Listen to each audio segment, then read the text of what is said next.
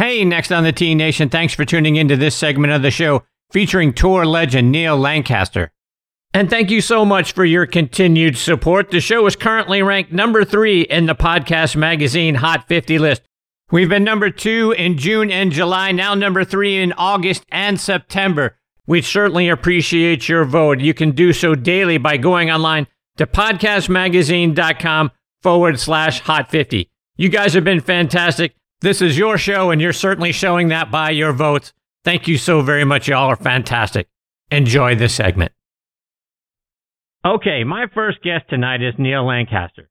Neal is from Smithfield, North Carolina, was a self-taught player who didn't take his first official golf lesson until after he had turned pro. And that lesson was from L.B. Floyd, father of Ray Floyd. We'll talk about that in a minute. Neal turned pro in 1985, got his first win on the PGA Tour in 1994 at the Byron Nelson Classic in a six-man playoff.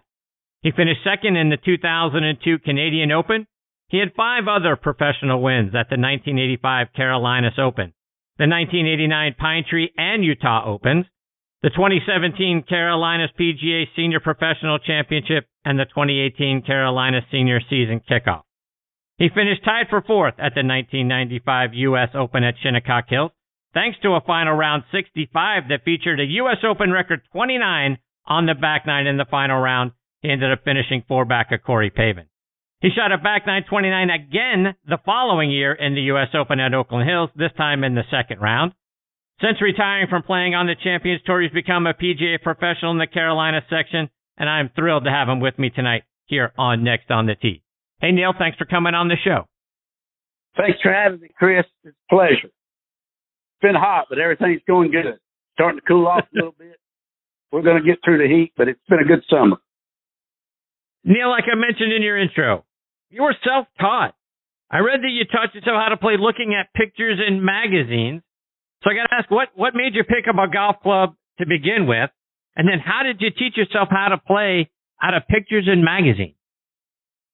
Well, my my dad and my granddad used to play all the time, and uh, we had a couple little holes around the house with some, you know, some Maxwell House coffee cans and little irrigation flags, and and then we joined a golf course called the Cardinal Golf Club, and um, they would go out every weekend, so I just ride along with them, and I just started looking at magazines. And, was very visual and would look at people. If I read the articles, I'd get confused, kind of. So I just I kind of emulate the best players in the world, and, and at the time, you know, Nicklaus and Trevino, and so I, I kind of taught myself that way, and I I developed a bad hook, and I just I, I figured it out myself, and then uh just you know I, I watched it every Saturday and Sunday afternoon on the tour when Johnny Miller was hot in the day, and I, I just I decided that's what I wanted to do, and I just kind of you know kept working at it, kept working at it, kept working at it after I got about 15 years old, and was lucky enough to make the tour and uh, I'm somewhere around 84, I think it might have been 81. I don't even know when I got on, but I was, you know, very fortunate to, to get out there and I, I knew what I wanted to do. And I just, I just kind of picked myself. If things went crazy, I just would try to figure out, you know, back then the ball was so different. You could curve it a lot. So I, I played by feel and I curved the ball a lot. And, uh, I was just a visual guy and that's, that's basically, and I just, I caught myself. So at what point was it 15 when you finally thought to yourself, you know what, hey, I'm pretty good at this thing. I could probably make a run at going uh going pro. Well, actually, I played all other sports too. And, at 15, I started playing. I played baseball, and I was not a very good runner, so I I put my mind to golf and started playing golf in high school. And I just started getting better. The more I played, the better I got. The more I played, the better I got. And you know, and, and and people don't realize it takes a lot of work. I mean, I hit a lot of golf balls figuring it out myself, and sometimes you just got to go out and figure it out yourself. And like I mentioned in your intro, you didn't take your first official lesson until after you turned pro, and that lesson happened to be from L.B. Floyd, Raymond Floyd's father. So how'd you meet L.B. Floyd, and what made you approach him about taking a lesson? Well, I actually was. Uh, I think I was struggling like my first year on the tour, and I I actually didn't uh, regain my status.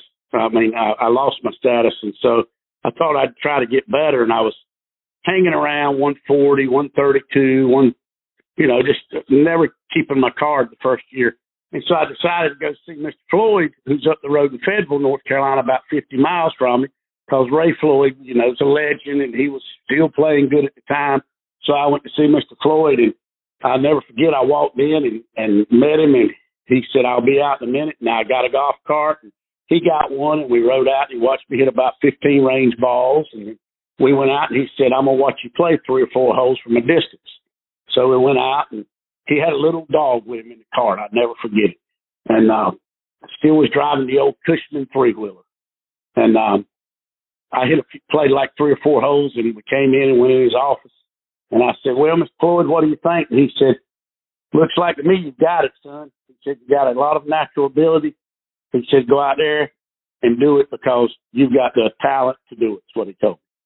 So I kind of took that as my lesson. I went out and I retained my playing privileges and got my card back and stayed out there about 14 years before I fell apart again and had to go back to tour school.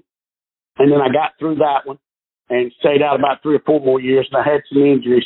But he told me probably the greatest thing ever. Uh, he said you're a field player, so you know feel it. But back then the balls and the clubs were so different. You could curve them, and uh, like I said, I was a field player and I like to curve the ball. But it, it gave me a lot of confidence when he told me that I had the talent to go do it, just go do it. So that's what I did. Speaking of Q school, I read in your PGA Tour profile that at one point you had $93 in your pocket, a van, and that was back in 1989. You still decided to go out there and give it a try on the mini tours. You ended up winning $96,000 in a four month span and then went on to Q school. Is that accurate? That is, that is, that is pretty accurate. You know, $93. Yeah, I had enough money to get gas.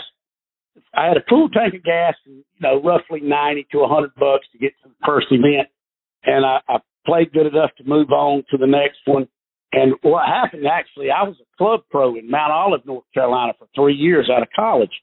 And, and the guy who gave me my start, he said, who was the head professional, I was, you know, pretty much beating everybody in the Carolinas.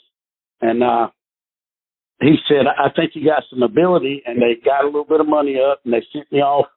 And, uh, my dad owned a car lot and he had a van and we took it and so I got enough for my entry fees to play like 14 mini tour tournaments across the country. Well, I played my first one, and when I got to, uh, it was called the U.S. Golf Tour back then. And I got to Texas, and I shot 62 the last day to finish second, and uh, won about $8,500, and that gave me enough money to keep going. And then I went on, and I won a, another U.S. Golf Tour in uh, Birmingham, Alabama, somewhere Pine Tree Open and I won twenty thousand there. And then I went to the uh so I worked my way west to see because I wanted to see if I could compete against players all over the country. And I got to Utah, and they said Keith Clearwater and Jay Don Blake are playing this week, and they got their tour cards. And Keith Clearwater actually was doing them a favor. I think he had won Colonial that year or the year before, shot 64 64 in the last two rounds. So I went out there, and played that, uh, I set the tournament record, won it by nine, um, and won 20,000 there and, uh, drove back. And then that's when I went to tour school that year and I got through. Fast forwarding a few years, when you win the Byron Nelson in 1994, they shortened the event to 36 holes due to a lot of rain. Talk about the conditions that week and then winning the tournament in a six way playoff. Well, it's, it was so many rain delays. I'm always the guy that always loved the locker room because all the characters come out. We always talked and had a good time. So rain delays didn't really bother me. I mean, we just went in and had a good time. And I remember uh, it, it rained so much on the 14th hole that they took helicopters and dried the fairway out just so we could play the final round. And the Coca-Cola machine was in the middle of the fairway when all the water went away. But anyway, I finished early. I birdied the last five, I think, and then went in a six man playoff, the largest playoff in history. And the craziest thing is Mark Rolfing. I was the last to hit in the playoff off the tee. And Mark Rolfing said, I have a funny feeling Neal is going to win this thing. And my caddy talked me into everybody was hitting driver off the tee. It's 18th hole at Las Colinas. And he said hit a three wood And the reason he wanted me to hit three wood because I hit three wood nine iron in regulation. And so I hit three wood and I had the exact same yardage I had in regulation and I hit it about five feet both times. And luckily, you know, you got to have some luck. Everybody missed a putt and I had a five footer to win Byron Nelson. You know, it just, it changed my life. Basically, it, it gave me a lot of confidence and got me in some events I wouldn't have got in. And it was, uh, and, you know, Byron Nelson, a legend, win his event. And, uh, I didn't care if it was 36. A win's a win. And to that end, when you're getting ready for the six man playoff, everyone's over on the driving range. They're hitting warm up shots. I read you hit two shots, went back and sat down because you knew how you were going to play that 18th hole. Is that right? Yeah, everybody was out there warming up, and you know everything's TV based, and everybody's on the range with the caddies hitting balls. I got up, hit a couple. Uh, I hit a I hit a three wood first, and I hit a nine iron second, and then I hit a couple drivers, and I went and sat back down on the bench, and everybody said, "Bill, what are you doing?" I said, "Well, we're only going to play one hole. If you don't birdie the first hole, you're going to be out." So I knew if I didn't birdie the first hole, I'd probably be out. And luckily, you know, I just sat down there and put my mind. I'm going to birdie the first hole. And that's what happened. I birdied the first hole, and everybody else parted. So the tournament was over. But yeah, I, I wasn't much of a much of a range rat. I was a, you know, I just that that, that wasn't my style. I I played some of my best golf, and Carlos Franco did the, did this because he's a field player. Is because I, I, I'm such a field player and visual that I I, did, I wouldn't even go to the range because you're just out there hitting straight shots and getting loose. And I would just walk to the tee. First hole's dog leg right. Just hit a little cut shot out there. But that that's you know golf's a crazy game. We practice on a flat lie, and we only hit it off of a flat lie 18 times all day off the tee box. Most times the ball's below your feet, above your feet. So you know on the driving range, you're just hitting off flat line, hitting straight shots, and that's that's good for getting loose, but that has nothing to do with the game, the driving range. So I got to ask you now. I mean, you're you're trying to get your first PGA Tour win. You execute the drive, you execute the second shot. Now you've got a five footer, and I read it was kind of a downhill putt. You're standing over a five footer to win a tournament. Were you nervous? What what's going through your mind as you're standing on on top of that putt? Nervous as I've ever been in my life. You, uh, luckily, it was five foot and it was downhill left to right, and I could just barely touch it. I think if it was uphill, I probably would have wouldn't have made the putt. But since it was downhill, I knew that it, it was really fast, and I really just had to get it started online. And I, I, I did, you know. Luckily, it went in, and the hair stood up on my head, and just, you know, it was it was a great feeling. And you know, guys, we that's one thing that I'd like to tell the audience is you see guys on the weekend. Tiger Woods, the greatest player ever, and these guys, they are nervous. They just know how to control their emotions they are so nervous you can't believe it, and but they're controlling their emotions, and it's yeah, it's it's uh it's exciting to get in that position. I mean, that you, the adrenaline's flowing, and you always hear guys hitting nine iron from 175, and it's all adrenaline. They just know how to control the adrenaline better than some guys. Let's go ahead. One year later, 1995, at the U.S. Open at Shinnecock, you're hanging around par after the first two rounds and had a had a tough third round, but in the final round, you shoot the round of the day, course record 65, and includes a back nine 29, which is another U.S. Open record. Talk us through birdieing six of the final nine holes.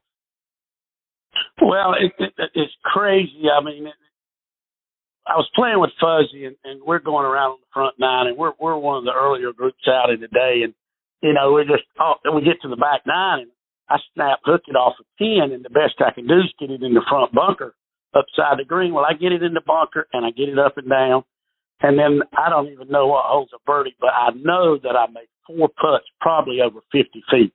And Fuzzy said he could just feel that they were going to start going in after I made two. I made two in a row from forty feet, and then I think I'll never forget on the fifteenth hole, I had a putt must have been seventy-five feet and I hit it, and it, it was in from the time I hit it. And I was like, oh man, this is something. But the most hilarious thing about the first one is John Daly is playing in front of me. He hit it in the bleachers left on 18 Shinnecock. Johnny Miller's first telecast. My caddy's from Canada and he's smoking a cigarette and I'm in the fairway and I have no idea I'm breaking any records. and I'm standing there, and I look at my caddy, and he has smoked that cigarette all the way down past the butt, and he is shaking. And I said, Kenny, what's wrong with you? And he said, I said, Kenny, what's wrong with you? And he said, if you par this hole, you're going to break every U.S. Open record they got and set the course record at Shinnecock. And I said, well, I didn't need to know that. So anyway, John Daly's up there and he's taking a, a drop out of the bleachers. Well, they finally finished the hole. Well, now I'm really nervous. I hit it long and left over the green, and Johnny Miller, first telecast, says, well, he can't get this ball within 20 feet of the hole. I flopped it up high as you've ever seen, and it rolled down there about three and a half feet, left to right putt, and I made it, shot 29, walked off. And what was great about that is my dad was there. Wow. You know, they came up, and, then, you know, it, and it was Father's Day, because the Open usually finishes on Father's Day. And I was like, so anyway, I walk in, I shoot 65. They're saying, Neal, you need to hang around. You can win the tournament. There's 23 groups behind me. And sure enough, I think I finished fourth and Corey finished one under. I might have finished two or three over, but that was, that was, that was a great experience there too. And then something about all the major championships I always played in, I always did real well. I, I was a golfer. The, harder it was, the better I played. And I think it was because you had, you know, like back to you had to visualize everything. So anyway, like you said, the next year we go to Oakland Hills and I'm not playing real well. It's raining. I'm sent over for the tournament with nine holes left on Friday. My dad and his buddies are up there and they said, We're going home. We'll see you tomorrow. So they get in the car and start driving back. Well, anyway, same scenario. Snap, hook it off the tee, hit it in the front bunker, get it up and down. Birdie the next hole, go to a par five. We were playing lift clean in place. It's a dog leg right, 12th hole, and nobody's getting home in two. Well, I hit it out there, and it plugged in the fairway, so I picked it up and put it on the plug mark and hit a driver over the trees, and it plugged the foot from the hole. So anyway, chip in on I chip in on the 15th hole, and I've got a I got an eight footer. I got an eight to ten footer on 17 to get to 28 for side. But anyway, I go to I didn't make it. I go to 18 and I hit it short of the green and I chipped it up. I made about a six footer downhill left to right to shoot 29 again. And I'm like, oh boy, I went from, I went from missing the cut to I think 14th place going into Saturday. And the funniest thing is my dad and them were halfway home and, and they said, you want us to turn around and come back? And I'm like, well, uh, obviously you're bad luck, Dad. Keep going home. but you know, it was, it was, uh, I always did good. I mean, the U.S. Senior Open one time, I played well in in that, and I I flew one in the hole for a hole in one. I've just I've done some incredible incredible things in in the U.S.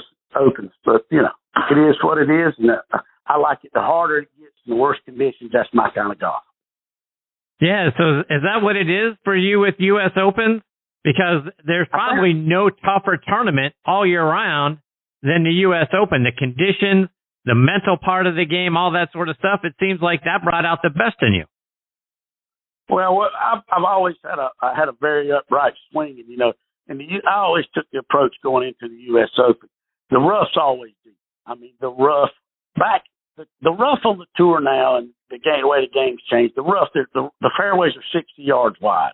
When we played back in the day, we always had rough. Uh, Hartford, Connecticut, oh, you know, uh, Greensboro, up in Greensboro, some of the toughest rough. You couldn't move the ball 80 yards out of. And I always took the approach in the U.S. Open that everybody's going to be driving in the road, in the in the rough, and everybody needs to be the best from 80 yards in because we're all going to be hacking it out of the rough, getting it up there. So basically, at that time, my wedge game and my putting was on those weeks, and that's what you need in the U.S. Open. You, you need a you need to you need you know it's all about adversity you better grind it out. There's no, you know, there's still 22 under, 21 under. You know, if you hunt, if you hung around par back then, that something good was going to be happening to you at the end of the week.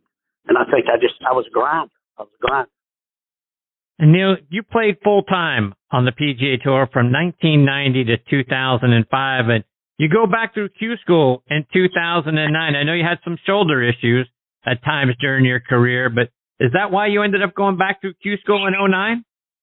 Well, I, you know, also, you know, after that many years, I, I, I had a, I had a shoulder injury. I had a lipoma in my shoulder the size of your fist, and I needed to get that removed. I had three ruptured discs in my neck, and probably didn't really know what was wrong with me. I had so many injuries going on, but like I said, I was a grinder. I was tough. I just, I was going to, you know, whatever it took, I was going to do it.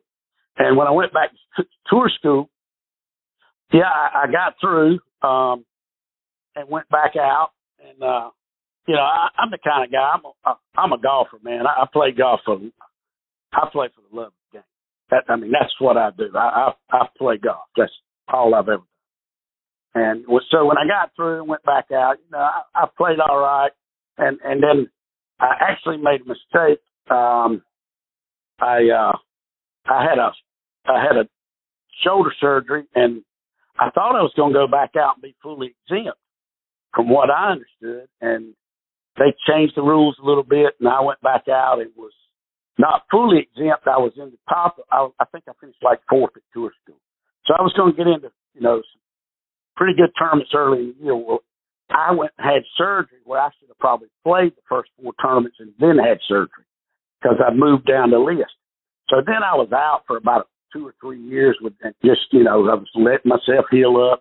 And then when I got 48, I'm like, I got to go back there. I'm never going to go back. And I went back and rehabbed on the web.com a few times and, you know, and I feel like today I played better than I played back in my prime. The, the ball goes further. Um, Chris, when I was a rookie on the tour, John Daly, me went out at the same time. He led driving distance at 284. Dan Pohl was like 282 and I was 279 and was third in driving distance. And when I was 51 years old, I played enough tournaments on the, big tour for them to keep stats. I hit 301 and was 62nd.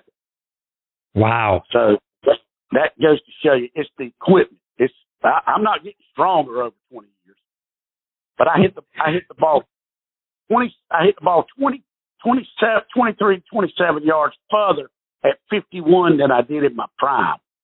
So that's wow. golf. That's that's so, golf. Yeah, and I, I want to talk about that because to your point, I saw at the Shaw Charity Classic out on the Champions Tour earlier this year. You played out there. You had a 349 yard drive. So distance isn't an issue for you. I'm surprised we're not seeing you out there all the time. When are we going to get to see you more on the Champions Tour? I'm trying. I'm trying. I'm I'm I'm trying. I, I I, I, couldn't get through tour school. but two years, I shot 15 under one year and missed by one. In one year, I shot 14 under and missed by one. They only take five out of tour school. But, you know, I, I've always been an advocate. You know, I played 20 years on the tour and have no status when I turned 50 on the Champions Tour. I had status on the Korn Ferry Tour and didn't have any on the Champions Tour. And I'm like, wow. something's not right here. But yeah, it's uh and I had and I had limited status on the regular tour. But I, I, I'm trying. I, I mean, I, I, I'm trying to Monday qualify some, um, and I, I still like feel still like I can play. But you know, when you get out there, you got to do a Steven Alker. You got to get hot. Guy, he went on a stretch. He's probably the best player in the world for about about six months last year. But uh, I'm trying, and I'm gonna go qualify uh, some, and I, I'm gonna play in the SAS Championship up in uh, Cary, my my home tournament, and uh, the end of October. But I want to play out there, but it's, it takes twenty three million in career earnings to get on the Champions Tour. Twenty three mm. million. So it's kind of a it's kind of a close shot unless you know you, had to have a great career to get out there. Five wins or twenty three million, and I didn't do that. I just had three hundred sixty cuts. but you know, it, it is what it is. But you know, sometimes you got to help yourself. I'm playing better. I've been struggling with my putter a little bit, but it's coming around. I'm, I'm working at it. Um, I, I feel like I still got some good years in me. I'm turning 60 next week, but I still feel like I can go out and compete. I'm hitting the ball good as I've, I've ever hit the ball, and I think actually the equipment's helped me. But you know, I'm just not putting like I used to. But who does? Nobody stays hot forever. right. Neal, before I let you go, let our listeners know how can we stay up to date with the things you're doing and follow you, whether it's online or it's on social media. Well, actually, I'm, I'm not on social media much. I'm getting ready to uh, launch my website, and uh, I'm coming up with that. I'm waiting for the heat to cool down, and I I uh, can give. Uh, I'm gonna give some lessons, and I'm gonna try to play the tour some. And uh, and actually, I'd like to say hello to my wife and kids. I got a great support system. My wife Ashley, and I, I have a 11 year old and an eight year old, two girls, and they're probably the greatest thing. No, not probably. They are definitely the greatest thing that's ever happened.